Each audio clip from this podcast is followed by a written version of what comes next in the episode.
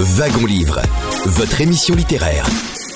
Wagon Livre, un voyage au cœur de l'actualité littéraire. Présenté par Yannick Petit. Wagon Livre, c'est tous les samedis de 11h à midi sur Radion.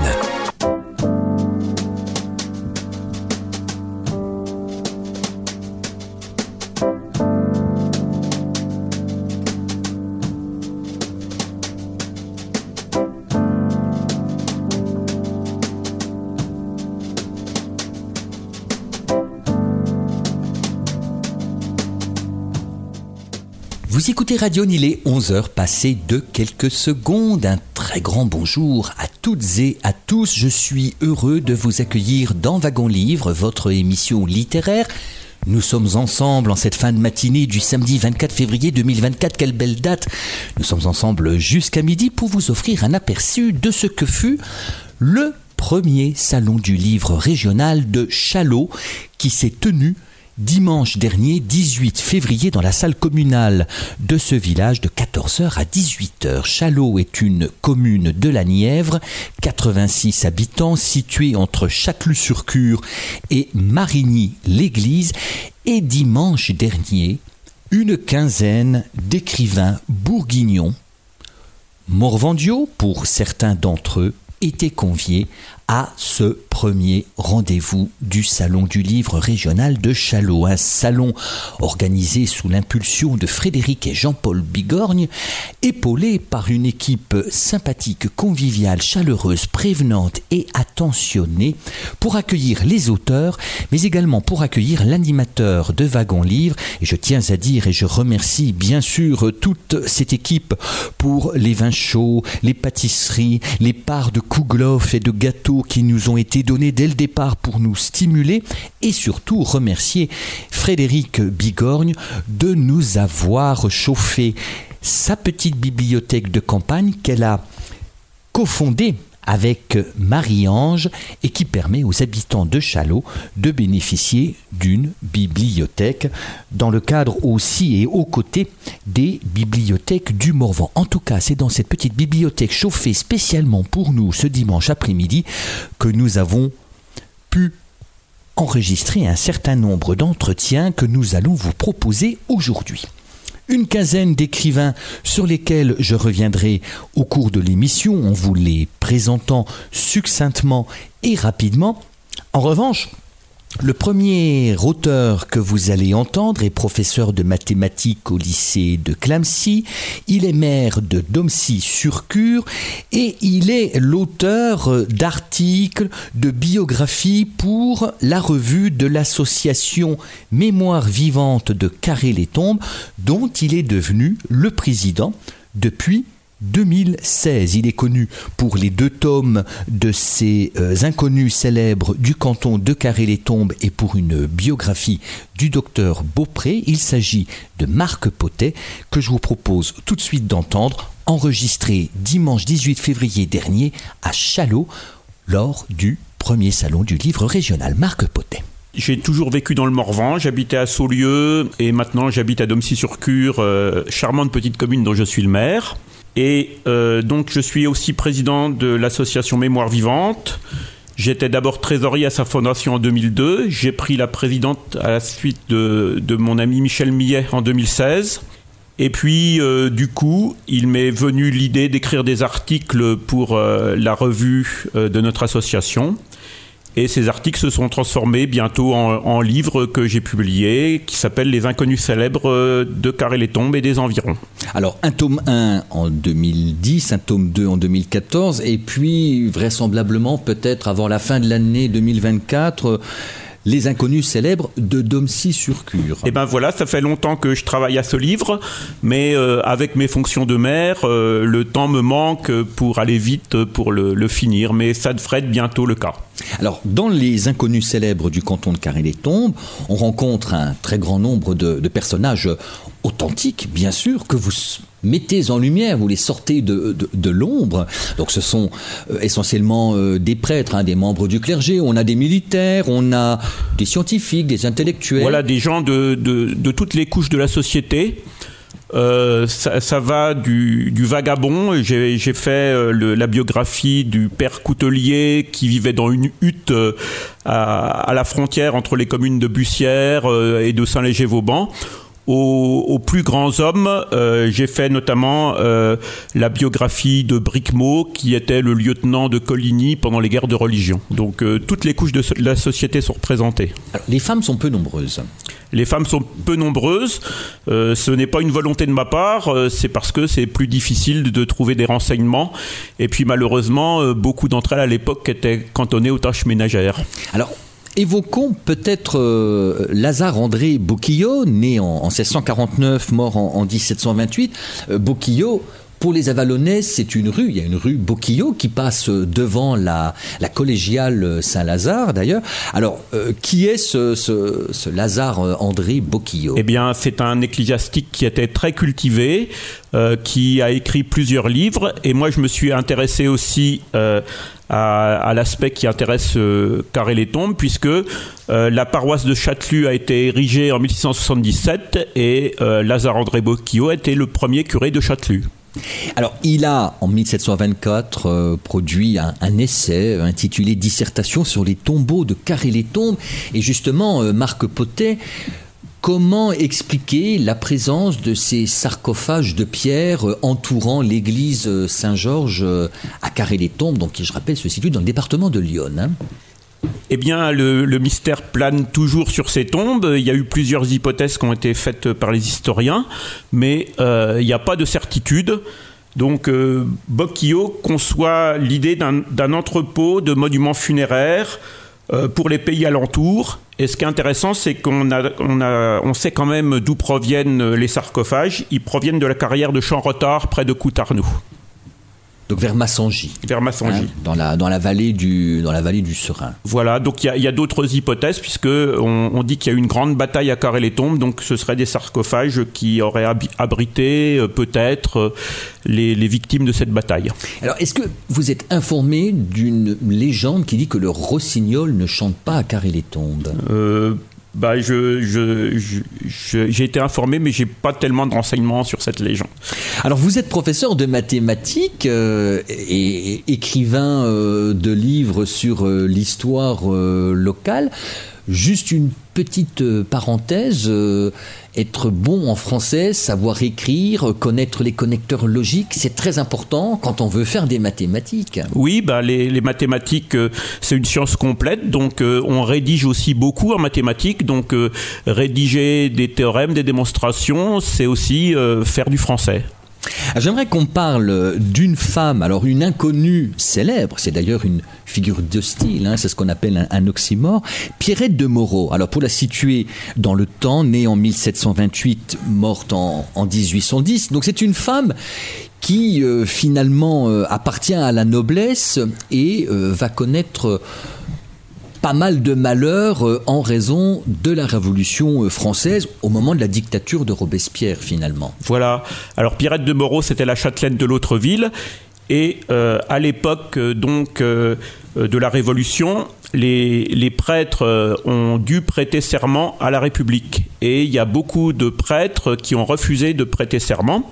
Donc ces prêtres, notamment dans les alentours de Corps-les-Tombes ont été pourchassés. Les réfractaires. Les réfractaires, les prêtres réfractaires. Et ceux qui prêtaient serment étaient les prêtres jureurs. Exactement, les, ceux qui, prêtaient serment étaient les prêtres jureurs. Et donc euh, Pierrette de Moreau, euh, dans, dans, son château de l'autre ville, dans les greniers, dans des pièces cachées, a abrité pendant des années beaucoup de ces prêtres et les a empêchés de se faire massacrer. Parce que je rappelle quand même que beaucoup d'entre eux, euh, notamment des prêtres morvandiaux, ont été déportés. Il y en a 61 d'entre eux qui ont été déportés sur la Loire euh, en un voyage atroce. Par exemple, l'abbé Adelon, qui a été prêtre à Domcy-sur-Cure, puis à Neuffontaine. Euh, lui, euh, il est mort à Brest, épuisé par toutes les fatigues de ce qu'on lui a fait subir. On est sur une terre très, très chrétienne, très catholique Oui, oui, oui, on est, on est à ah, Je parle ce Morvan du 18e, 19e siècle, le catholicisme, il est très implanté. Il il est, il est toujours présent. Euh, les gens sont très religieux, ils sont très superstitieux. Euh, vraiment, avant la Révolution, on, a, on a des Morvandiaux qui sont très dévots.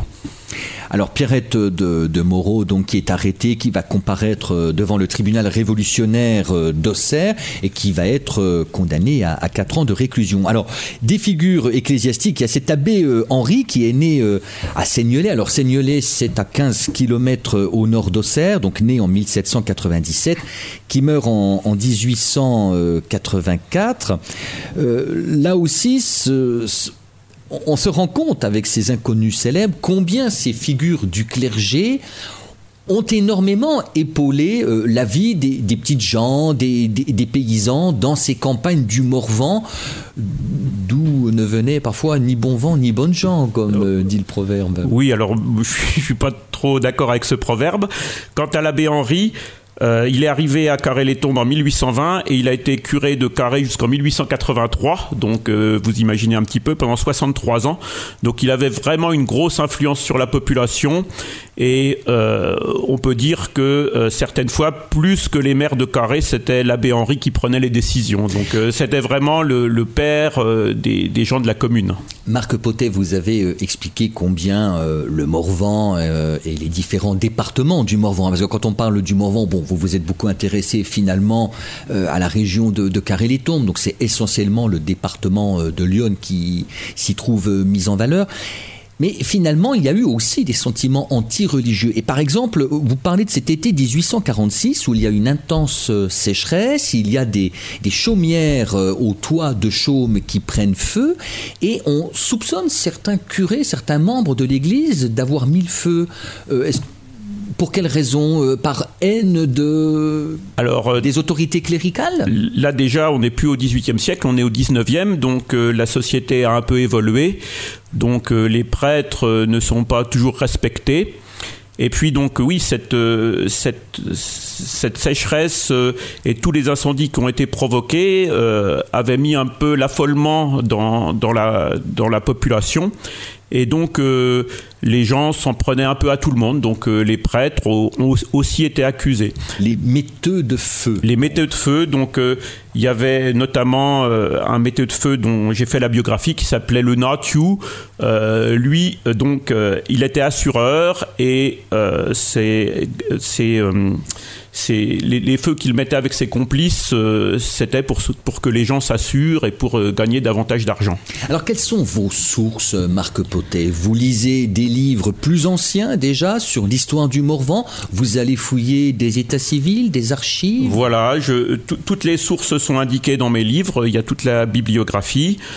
Euh, je, fais des vastes recherches, donc euh, souvent euh, je vais voir les descendants des, personnages que j'ai trouvés qui me livrent des renseignements. Évidemment, il y a tous les différents états civils parce que j'ai commencé ces recherches par la généalogie. Il y a aussi les vieux articles de journaux, les vieux livres. Euh, donc euh, je, fais des recherches dans, plein de domaines possibles.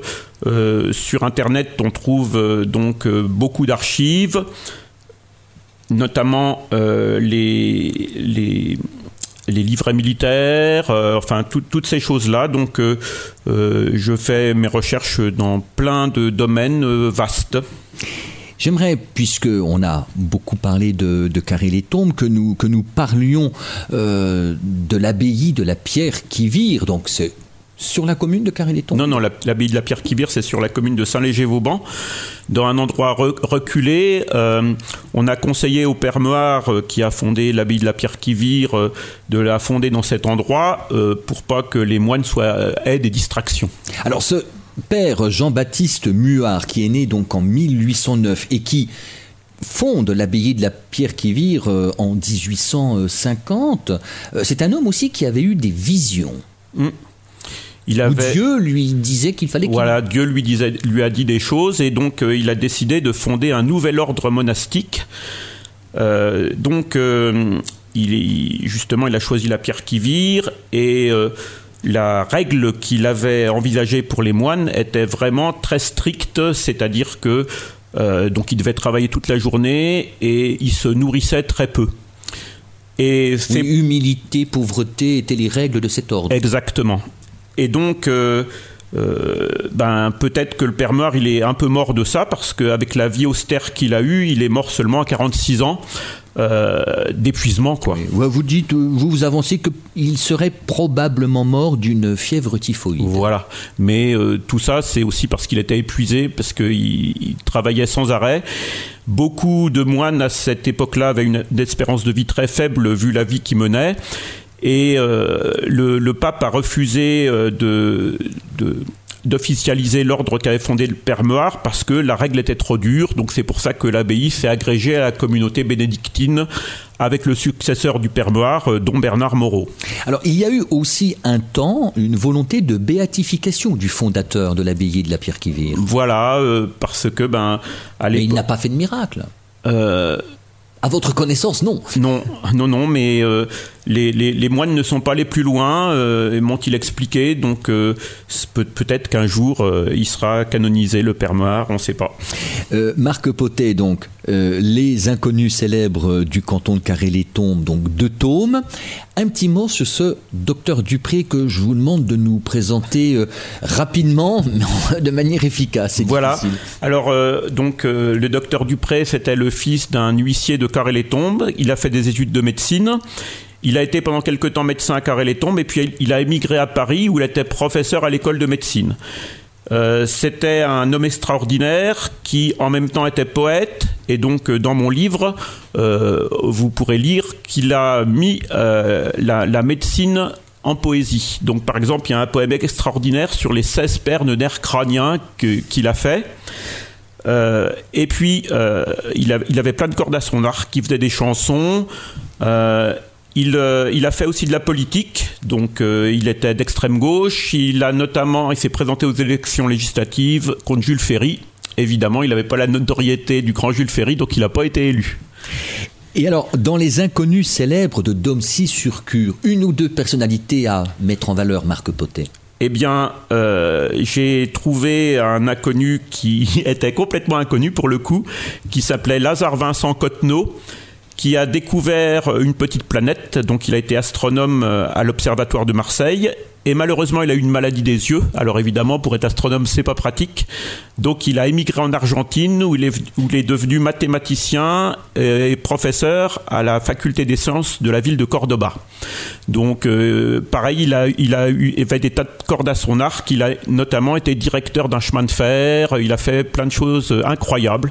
Donc, vous trouverez sa biographie dans, les Inconnus célèbres de Domcier-sur-Cure parution avant la fin de cette année 2024 J'espère, j'espère, j'espère, mais mes, mes multiples activités me laissent peu de temps, mais je, compte bien euh, m'atteler à la mise en page. Tout est écrit, il n'y a plus que les corrections orthographiques. Je ne suis pas prof de français, donc je fais quand même quelques fautes d'orthographe et de grammaire, donc il faut bien me relire. Bien sûr, on peut vous rencontrer euh, sur euh, certains, certains pardon, salons du livre en Bourgogne, essentiellement je pense euh, dans Lyon.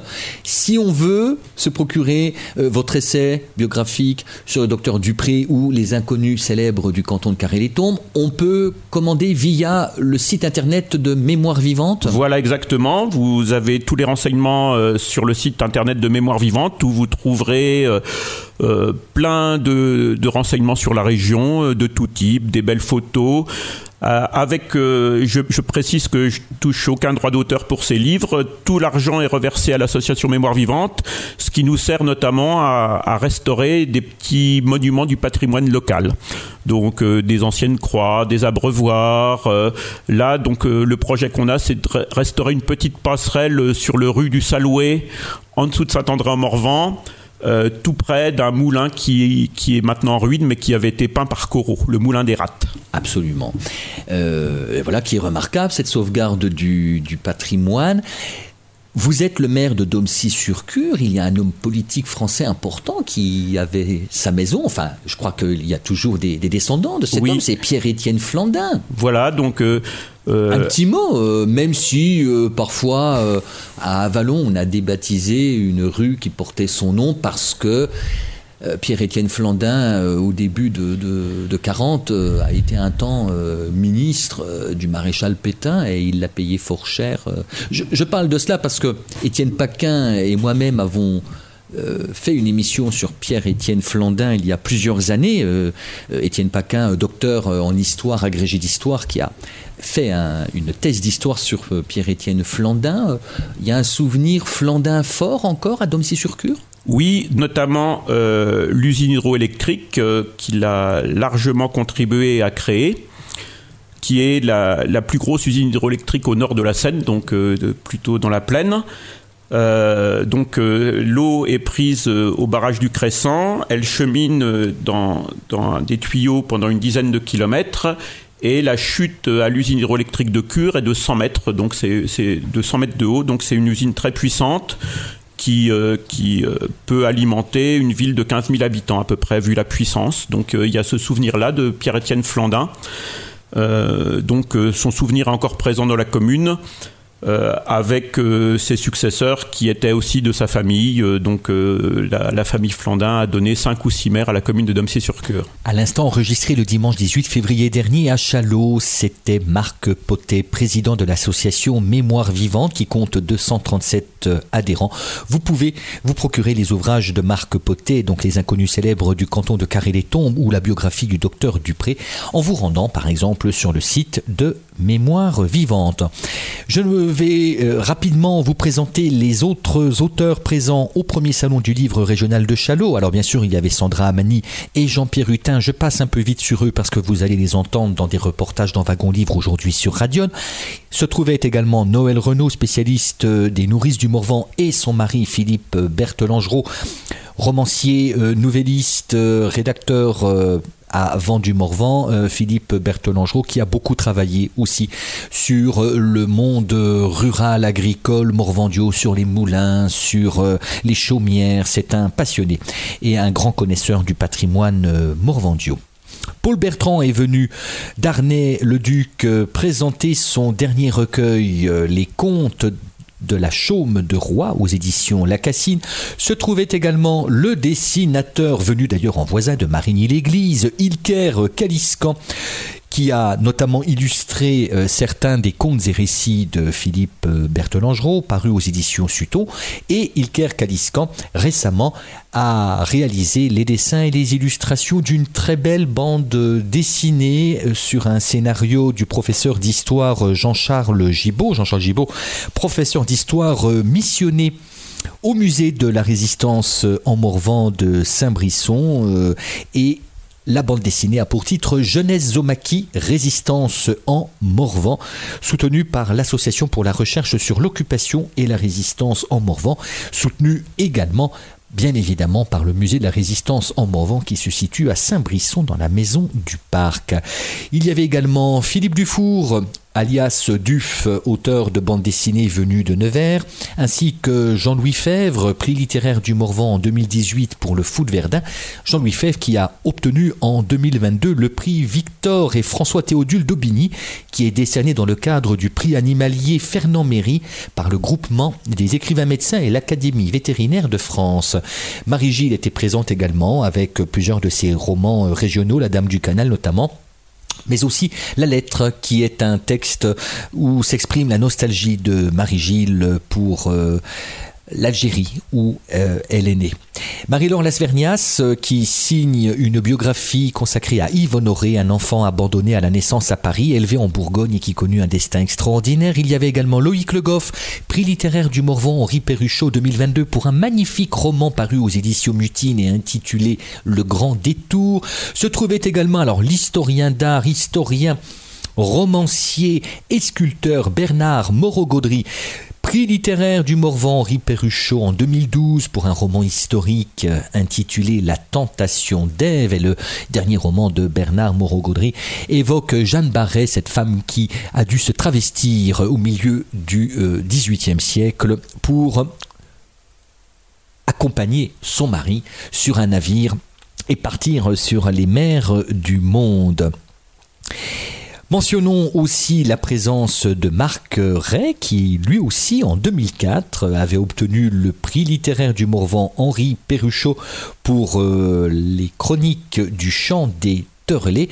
Marc Ray qui euh, a fait paraître récemment de nombreux recueils de textes et de nouvelles aux éditions Mutine et notamment un très beau texte hommage à Etty Ilsoun. Voilà pour euh, ce premier salon du livre régional de Chalot. On en parle un peu plus en détail avec juste après un entretien avec Jean-Pierre Hutin, l'auteur d'une trilogie romanesque consacrée au petit Paris, c'est-à-dire à ses enfants abandonnés, ses enfants assistés de Lyon. Wagon livre votre émission littéraire. Si vous venez de nous rejoindre sur Radion en cette fin de matinée, sachez que nous vous proposons un aperçu du premier salon du livre régional de Chalot. C'était donc dans cette petite commune de la Nièvre dimanche dernier 18 février de 14h à 18h.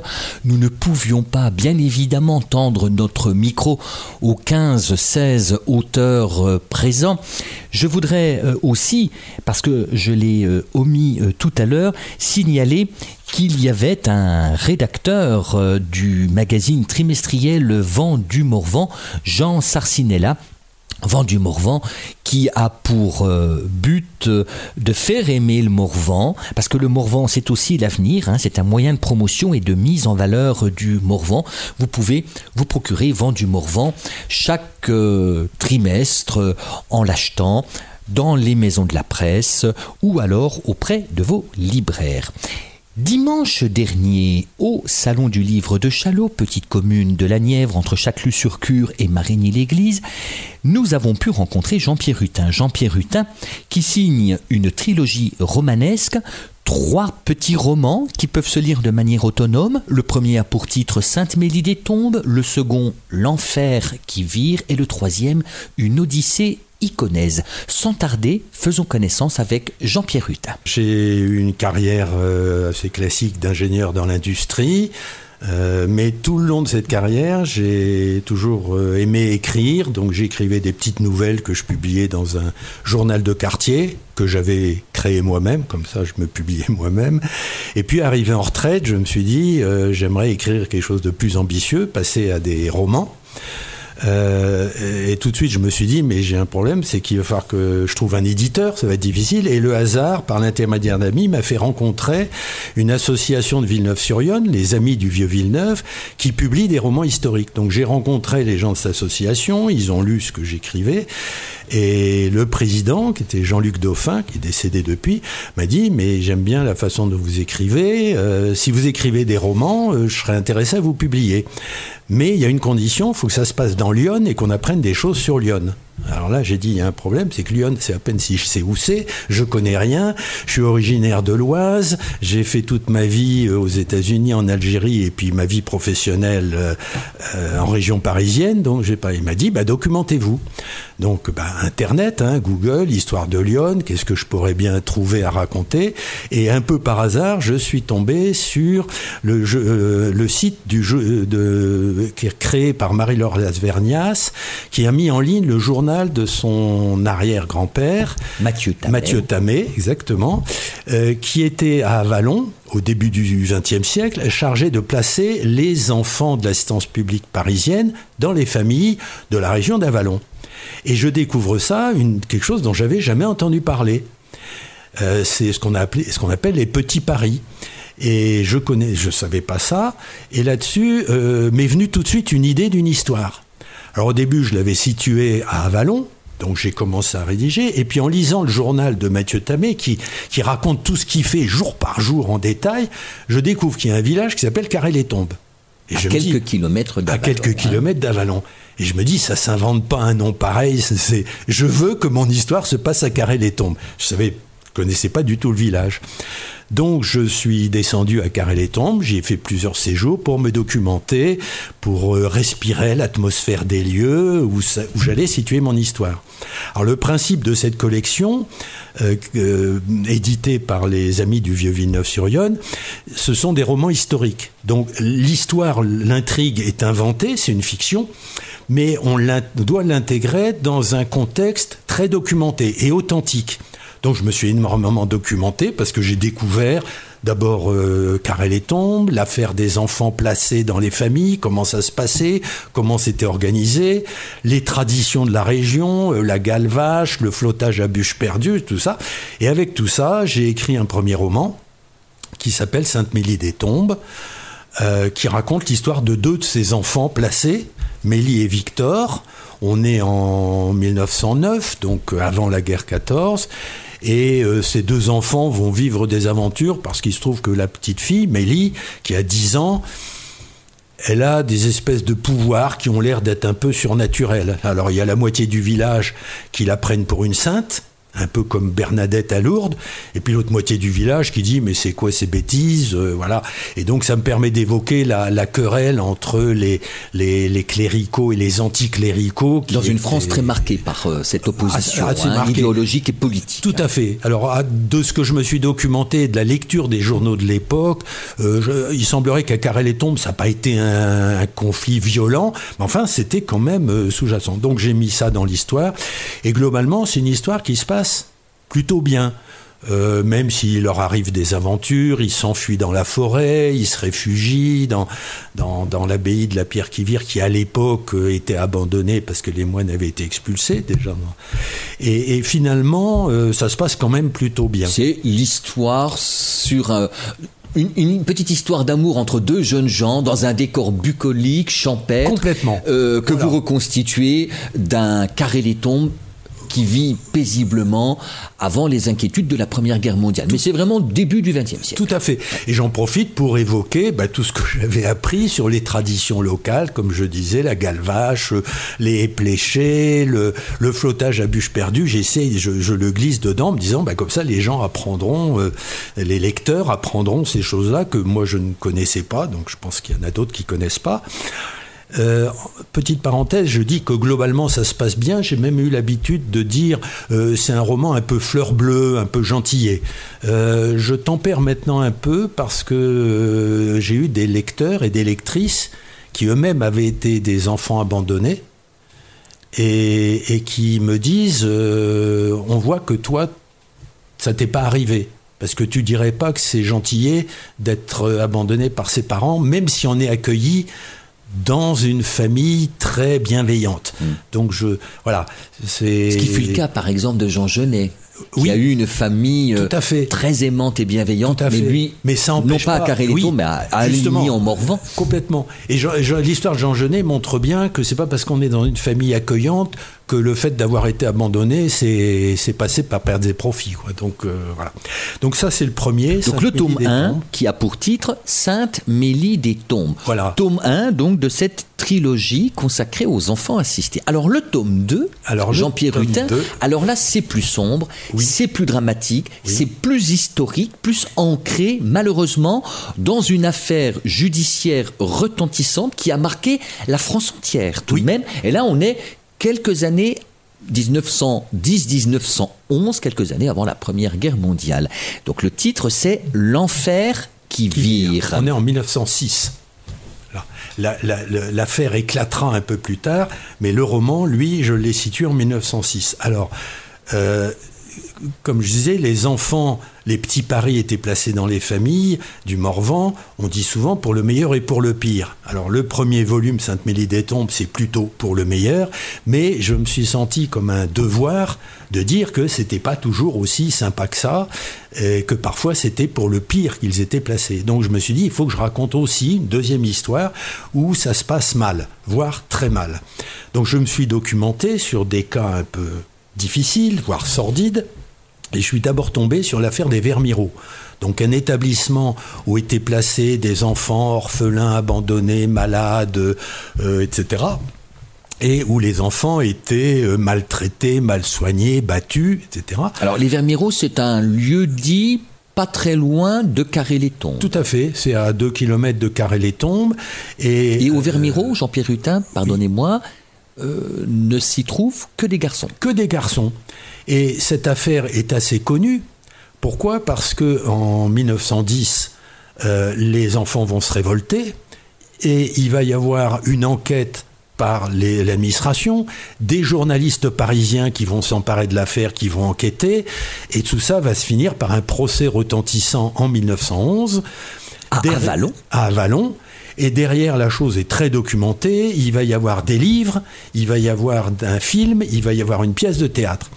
Et là, je me suis dit, je ne peux pas prendre cette affaire-là elle est sordide, mais elle est déjà connue. Et un petit peu par hasard, à force de lire les documents de l'époque, en particulier les journaux de l'époque, je m'aperçois que régulièrement, il est fait allusion à un autre établissement qui est dirigé en sous-main par le même voyou qui dirige les Vermiro. Donc ce voyou s'appelle Alexandre Landrin. Et en fait, il dirigeait un autre établissement pour les filles. Alors, ayant découvert ça, je creuse un petit peu l'affaire et je découvre que cet établissement pour les filles, il est installé dans les murs de l'abbaye de la Pierre-qui-Vire, mais qui n'est plus une abbaye. Les moines ont été expulsés en 1903, suite à la loi de 1901. Les moines ayant été expulsés, l'abbaye est rachetée par une dame d'Avalon, et les murs, les, les bâtiments sont loués par cet Alexandre Landrin, où il va créer en 1905 un institut pour la rééducation des jeunes filles anormales. Et cet institut est présenté au début comme quelque chose d'extraordinaire, où on va enfin soigner correctement les jeunes filles dites anormales. Et bien évidemment, ce voyou va transformer cet établissement en un enfer pour les jeunes filles, où elles seront mal soignées, maltraitées, battues et abusées par les notables, des notables de la région. Cet établissement va exister jusqu'en fin 1907 et il sera fermé par décision du préfet parce qu'il y a des rumeurs, il y a des enquêtes, il y a des inspections. Le fameux Alexandre Landrin arrive à échapper à tout ça pendant un certain temps, mais l'établissement pour les filles est fermé en fin 1907. Et là, je me suis dit, mais autant l'établissement pour les garçons au Vermiro est connu et toutes les choses sordides qui s'y sont passées, autant l'équivalent pour les filles n'est pas connu. Et je me suis dit, je vais raconter ça. C'est donc le tome 2, L'enfer qui vire. L'enfer qui vire. Alors je le dis et je le répète, les moines n'y sont pour rien, puisqu'ils ont été expulsés quand cette chose-là arrive. Et le, fameux Alexandre Landrin, enfin fameux si j'ose dire, je dis toujours le, voyou, euh, va y faire venir une cinquantaine de jeunes filles envoyées par les services d'assistance publique de différents départements, une cinquantaine de jeunes filles entre 8 et 18 ans. Euh, dont j'ai retrouvé les noms, en fait, finalement, très simplement, en consultant dans les archives départementales le recensement de 1906, où elles, dans, sont dans le recensement comme pensionnaires de l'établissement de la Pierre qui vire. Et tout ce que je savais d'après les journalistes et d'après euh, quelques autres échos, et puis euh, des documents trouvés aux archives départementales, c'est que les jeunes filles étaient maltraitées, mal soignées, abusées. Et je me suis dit, je vais prendre deux de ces jeunes filles, au hasard, dans la liste des 50, donc Pauline et Angèle, une qui va s'en sortir et l'autre qui va pas s'en sortir, parce que j'avais envie de donner quand même une, bah, je me disais, je peux pas faire un truc qui est glauque à 100%. Quoi. Je, je, sais pas, moi-même, j'avais besoin de mettre un petit peu de lumière dans cette histoire sordide. Et voilà, donc Pauline va s'en sortir et Angèle s'en sortira pas. Et, Angèle, c'est une jeune fille de 15 ans euh, dont on sait qu'elle s'est suicidée pour échapper à un prédateur qui voulait profiter, abuser d'elle. Voilà, donc c'est ça que je raconte. Et quand je le raconte, moi j'ai tout de suite la gorge nouée parce que Angèle, c'est devenu comme ma fille. C'est devenu, euh, oui.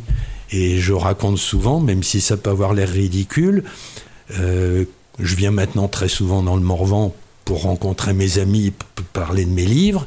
Je peux pas venir dans le Morvan, à Carhaix ou à Aligny, sans passer au cimetière de Saint-Léger, où a dû être enterrée euh, Angèle, puisqu'elle a été mise dans une fosse commune.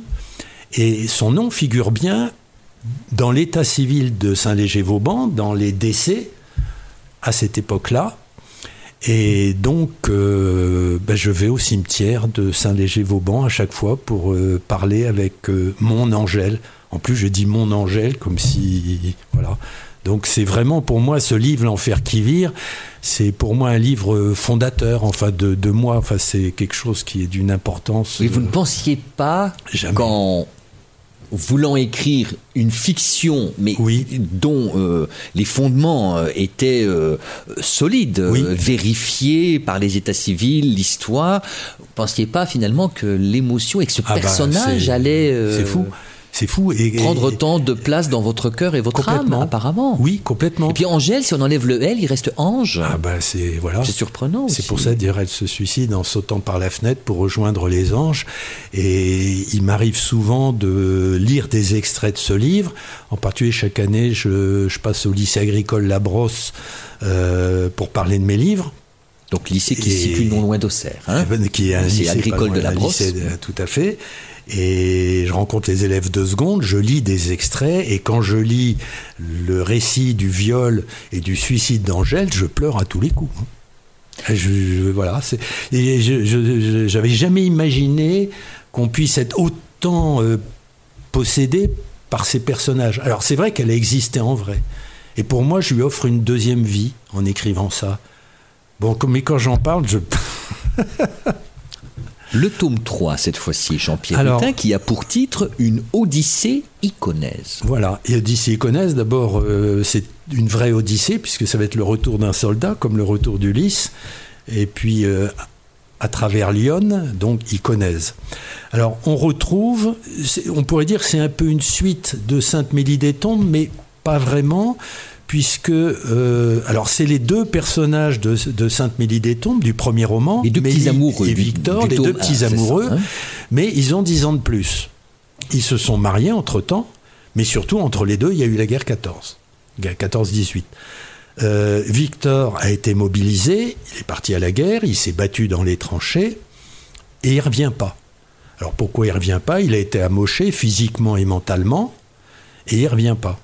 Et Mélie, qui elle est restée à carrer les tombes, elle attend qu'il revienne, il revient pas, et un jour elle dit Je vais aller le chercher. Elle va le chercher, elle le retrouve à l'hôpital de Provins. Lui, il sait plus qui il est. Pour le faire démobiliser, c'est une procédure administrative très compliquée. Alors Mélie, elle, c'est une têtue, hein, elle s'embête pas avec ça. Elle le fait sortir discrètement de l'hôpital, elle le met dans une charrette, et elle va le ramener à carrer les tombes en traversant Lyon du nord au sud en tirant la charrette. Et chaque chapitre, c'est une de ces haltes, une étape dans une ville différente. Hein. alors Villeneuve-la-Guyard, Villeneuve-sur-Yonne, Sens, Migène, Joigny, euh, La Ferté-Loupière, etc. Et dans chaque, chaque étape, Mélie et Victor vont être confrontés aux événements réels qui se passent dans ces lieux-là à ce moment-là. Donc une grève des cheminots à Migène, euh, le carnaval à Saint-Valérien, la fête des Chinois à Chemilly. Il y avait des ouvriers chinois à l'usine militaire de Chemilly, donc je découvre tout ça. Le voilà. Et donc ça va me permettre d'évoquer les événements réels qui se sont passés à cette époque-là dans ces villes-là. Et j'y associe Mélie et Victor, là d'une façon un petit peu inventée évidemment. Ils vont des fois s'y trouver mêlés et ça va se passer bien, des fois ça va se passer mal. Ils vont finir quand même par arriver enfin à carrer les tombes. Et là, malheureusement, évidemment, la santé mentale et physique de Victor s'est dégradée au fur et à mesure qu'il descende. Ça va se terminer pas très bien pour lui et, on ne sait pas ce que deviendra euh, Mélie. Donc c'est un roman qui se finit ouvert et qui me permet d'évoquer quelque chose dont j'avais pas non plus moi conscience qui est le retour très difficile des poilus. Alors, on a tendance, tout, le monde. Le retour à la vie civile Le retour, pardon, le retour de la guerre, le retour à la vie civile, la démobilisation. Comme tout le monde, j'avais idée que bah, c'est difficile de se réinsérer, etc. Et, souvent on dit oui, mais ils, étaient un peu mutiques, ils, ils racontaient pas.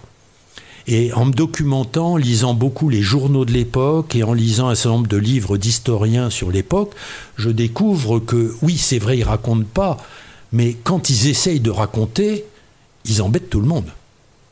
On leur demande d'oublier. Non mais comment voulez-vous? C'est mission impossible. Alors le temps passe très vite. Je rappelle le titre de chacun des romans qui composent donc cette trilogie consacrée aux enfants assistés de Lyon et plus précisément du secteur Avalon, Carré des Tombes, Sainte-Mélie des Tombes, L'Enfer qui vire et Une Odyssée iconaise.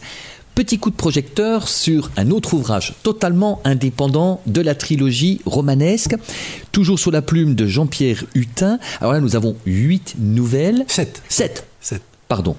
7 plus Joli deux. chiffre d'ailleurs. Oui, 7, oui. Euh, regroupé sous le titre Nouvelles de Lyon, toujours aux éditions des Amis du Vieux Villeneuve. Petite présentation rapide, Jean-Pierre Hutin? Oui, alors euh, tout simplement, j'ai toujours écrit des nouvelles, donc j'avais encore envie de, de, de, de me relancer sur ce genre littéraire.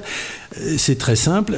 Euh, j'ai lu les journaux de autour de 1900 et j'ai relevé des faits divers qui m'ont paru euh, surprenants, étonnants. Voilà. Donc c'est sept faits divers authentiques qui sont racontés dans les journaux de l'époque en trois ou quatre lignes et que, autour duquel j'ai brodé pour en faire euh, 8 ou 10 pages à chaque fois. Donc euh, c'est des nouvelles euh, qui traduisent un petit peu l'état d'esprit au, au tournant du siècle, entre la fin du 19e et le début du 20e siècle. Ça se passe à Joigny, à Migène, à Été-la-Sauvin, dans différents lieux. Voilà. Alors j'ai le livre comporte sept nouvelles. J'en avais écrit neuf, il y en a deux que l'éditeur euh, n'a pas voulu retenir, les trouvant pas assez historiques, pas assez authentiques, et donc je me suis permis de les imprimer dans un petit opuscule que je donne en cadeau avec ce le euh, bonus le de bonus pour l'auteur pour m'achètent l'achat du recueil. Nouvelles de Lyon. Voilà. D'autres projets à venir pour 2024-2025 Toujours un essai, Alors, roman, Il y a- recueil de nouvelles? il y, a, il y a trois choses en cours de route. Il y a d'abord un roman euh, qui est fini, euh, qui va se passer euh, après la guerre, encore une fois, mais qui sera un vrai roman, c'est-à-dire moins historique, euh, et qui se passe pas spécialement dans Lyon.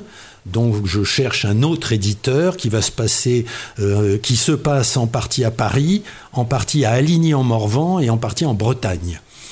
Et donc, euh, ben, je cherche un éditeur, petit appel, et qui s'appellera normalement la Bergerie d'Aligny.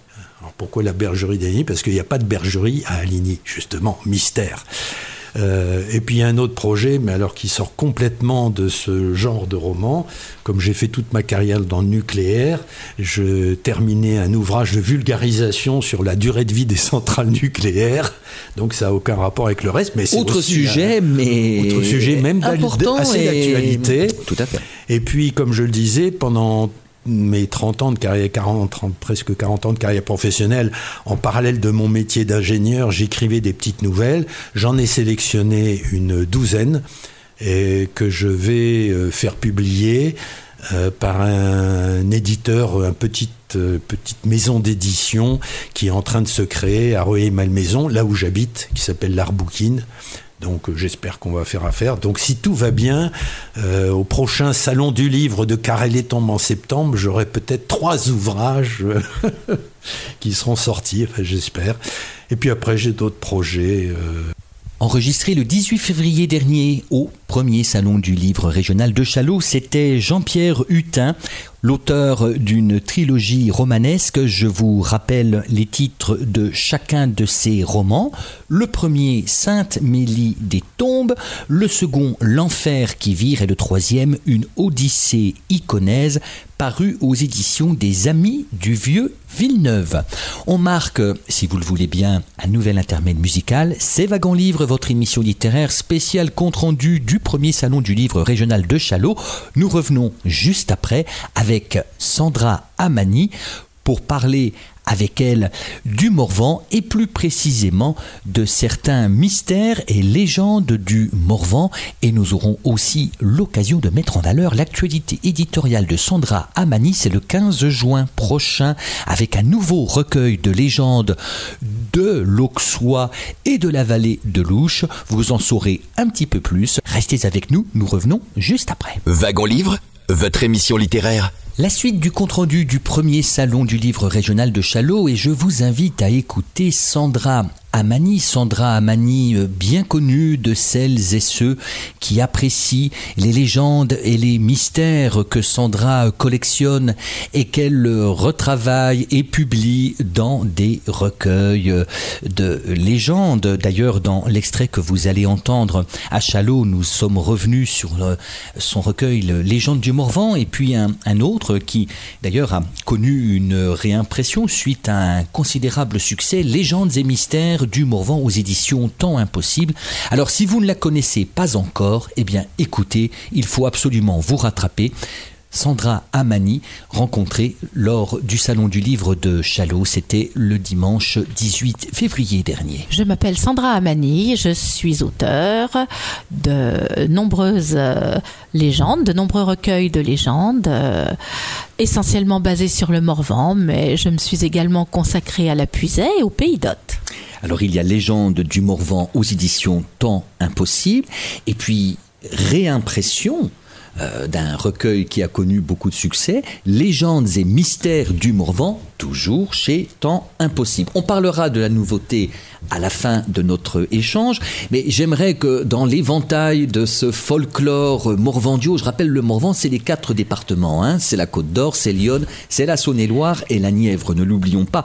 D'ailleurs, euh, oui, on oublie souvent la Côte d'Or. aurait aimé que le Morvan fût même un cinquième département de la Bourgogne à une époque. Tout à fait. Euh, quand on parle de légendes et mystères du Morvan, euh, Sandra, on a j'allais dire, un gros chaudron d'ingrédients. Euh, ça va des, meneurs de loups, euh, des pierres légendaires, euh, forcément les interventions diaboliques.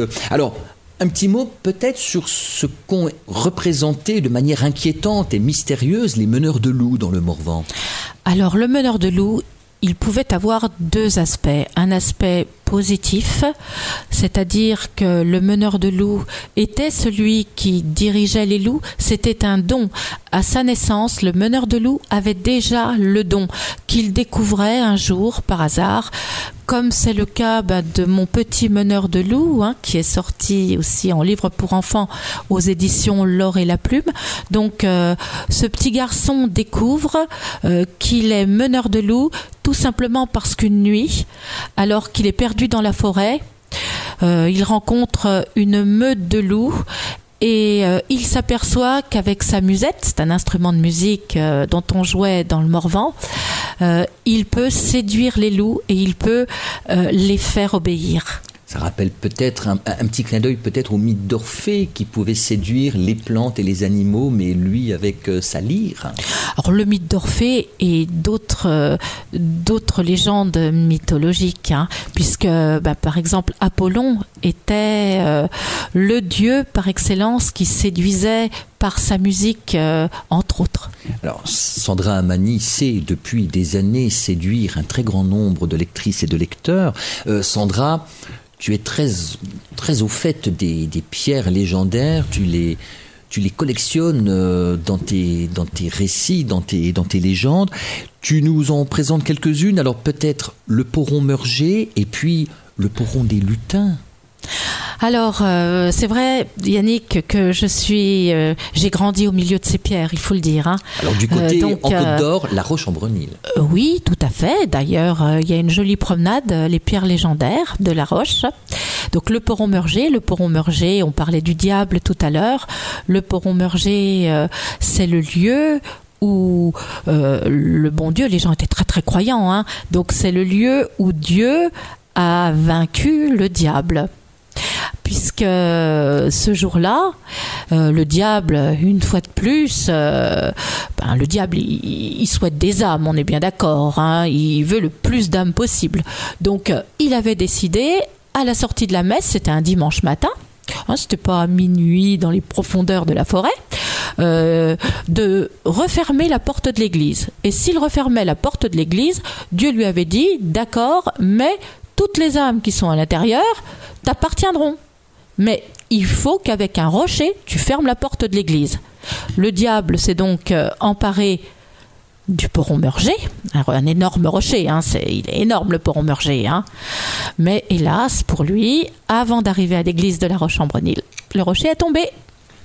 Donc tout penaud, il a fait demi-tour, il est rentré une fois de plus, dirais-je, chez lui.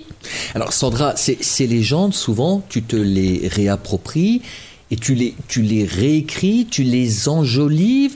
Euh, comment fait-on euh Moi, j'aime bien prendre un lieu. Une légende donc qui existe, hein, puisque là, en l'occurrence, on parlait du Poron Murger, c'est mon grand-père qui me l'a raconté. Donc elle n'était pas écrite à la base, hein, pour moi en tout cas. Euh, donc j'ai pris ces, on va dire, six lignes, hein, un récit, et c'est vrai, je me réapproprie l'histoire et là, à partir de là, je crée des personnages je fais vivre les personnages de la légende. Et, euh, et, voilà, je suis partie dans l'écriture et euh, c'est difficile même de s'arrêter. Il y a le, poron, euh, le poron des lutins, le poron meurger. Un petit mot sur le diable. Euh, pas de légende, pas de folklore euh, morvandio, et, où que ce soit en France, sans des interventions diaboliques, ça c'est incontestable. Et puis il y a un autre personnage, alors qu'on rencontre dans différentes régions de France, et notamment aussi en Bourgogne et dans le Morvan, c'est la vouivre, Sandra. Qu'est-ce que qu'est-ce qu'une vouivre? La vouivre, alors je précise, son orthographe chez nous, c'est W-I-V-R-E. Parce qu'on a aussi la vouivre de Marcel Aimé. Celle de Marcel Aimé, c'est en Franche-Comté. La nôtre, elle, est, elle a ses particularités. C'est-à-dire que c'est une gardienne de trésor. Donc elle garde le trésor euh, du Mont-Beuvray.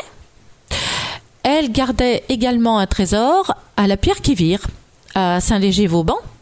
Euh, et là, il y a une légende extraordinaire euh, où une pauvre femme euh, avec son enfant part dans la nuit, la nuit de Noël, chercher le fameux trésor. Et donc malheureusement euh, la pierre euh, s'ouvre euh, la dame prend tous les trésors qu'elle peut mais elle avait posé son enfant sur le trésor. Et quand le douzième coup de minuit retentit bing la pierre se referme avec l'enfant à l'intérieur. Donc comme elle est très très pieuse un an plus tard elle parvient à récupérer son enfant mais par contre elle perd tout. Son trésor s'est transformé en charbon Un petit mot sur euh, alors une légende qui se situe euh, sur les bords de la Cure, euh, pas très loin de Vézelay. c'est la, légende de la cloche engloutie de Pierre Pertuis. faut savoir que de nombreux villages en France ont leur légende de cloche engloutie. Donc celle de Pierre Pertuis, le joli pont qu'on peut observer d'ailleurs sur la cure, il est magnifique. hein. Donc celle de Pierre Pertuis s'est détachée de l'église de Pierre Pertuis euh, parce que les gens n'avaient euh, pas mérité euh, de garder leur cloche. Donc un jour d'inondation, la cloche s'est détachée, elle est tombée dans la rivière. Et encore aujourd'hui, le jour de Pâques, cette fois-ci, on n'est plus à Noël, on peut l'entendre résonner sous, la rivière. Alors on va entendre euh, résonner euh, dans les médias euh, d'ici quelques mois beaucoup de commentaires sur la prochaine publication de Sandra Amani. Ce sera un recueil de légendes de l'Ossois et de la vallée de Louche, sortie officielle prévue le 15 juin prochain et signature et présentation de ce nouveau recueil paru aux éditions L'Or et la Plume à la librairie de la Poste de notre ami Cyril Lefebvre. Cyril Lefebvre, qui, je l'annonce officiellement, est également mon préfacier. Donc euh, c'est vrai, ça va être un grand jour, hein, puisque euh, bon Cyril, on le sait, c'est un libraire extraordinaire. Et donc euh, je tenais vraiment, vraiment à ce qu'il appartienne à mon livre.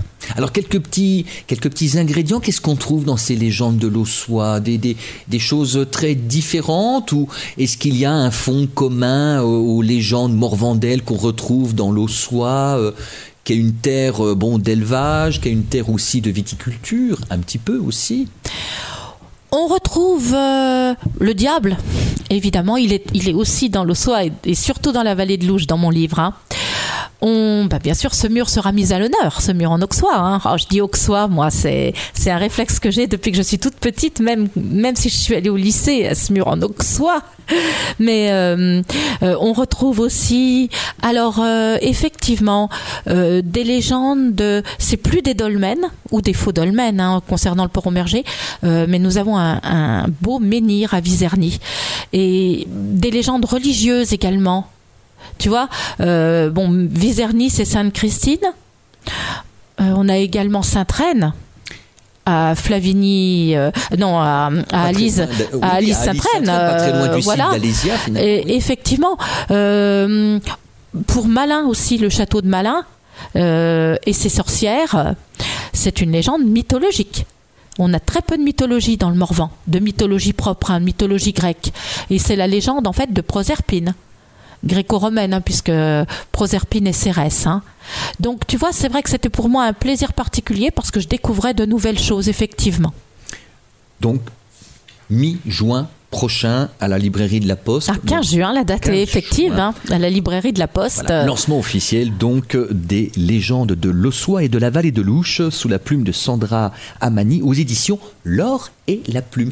Merci Sandra Amani, merci Sandra. Merci Yannick, au revoir. Enregistré lors du premier salon du livre régional de Chalot, c'était Sandra Amani qui revenait pour nous sur certains mystères et certaines légendes du Morvan. Notez bien l'apparition du prochain et nouveau recueil de légendes de Sandra Amani, Légendes de l'Ossois et de la vallée de l'Ouche, aux éditions L'Or et la Plume, sortie officielle le samedi 15 juin 2024. Ce sera à Semur en Ossois, en Côte d'Or, et ce sera chez notre ami Cyril Lefebvre à la librairie de la Poste, rue de Bourg-Voisin, dans cette belle cité médiévale de Côte d'Or.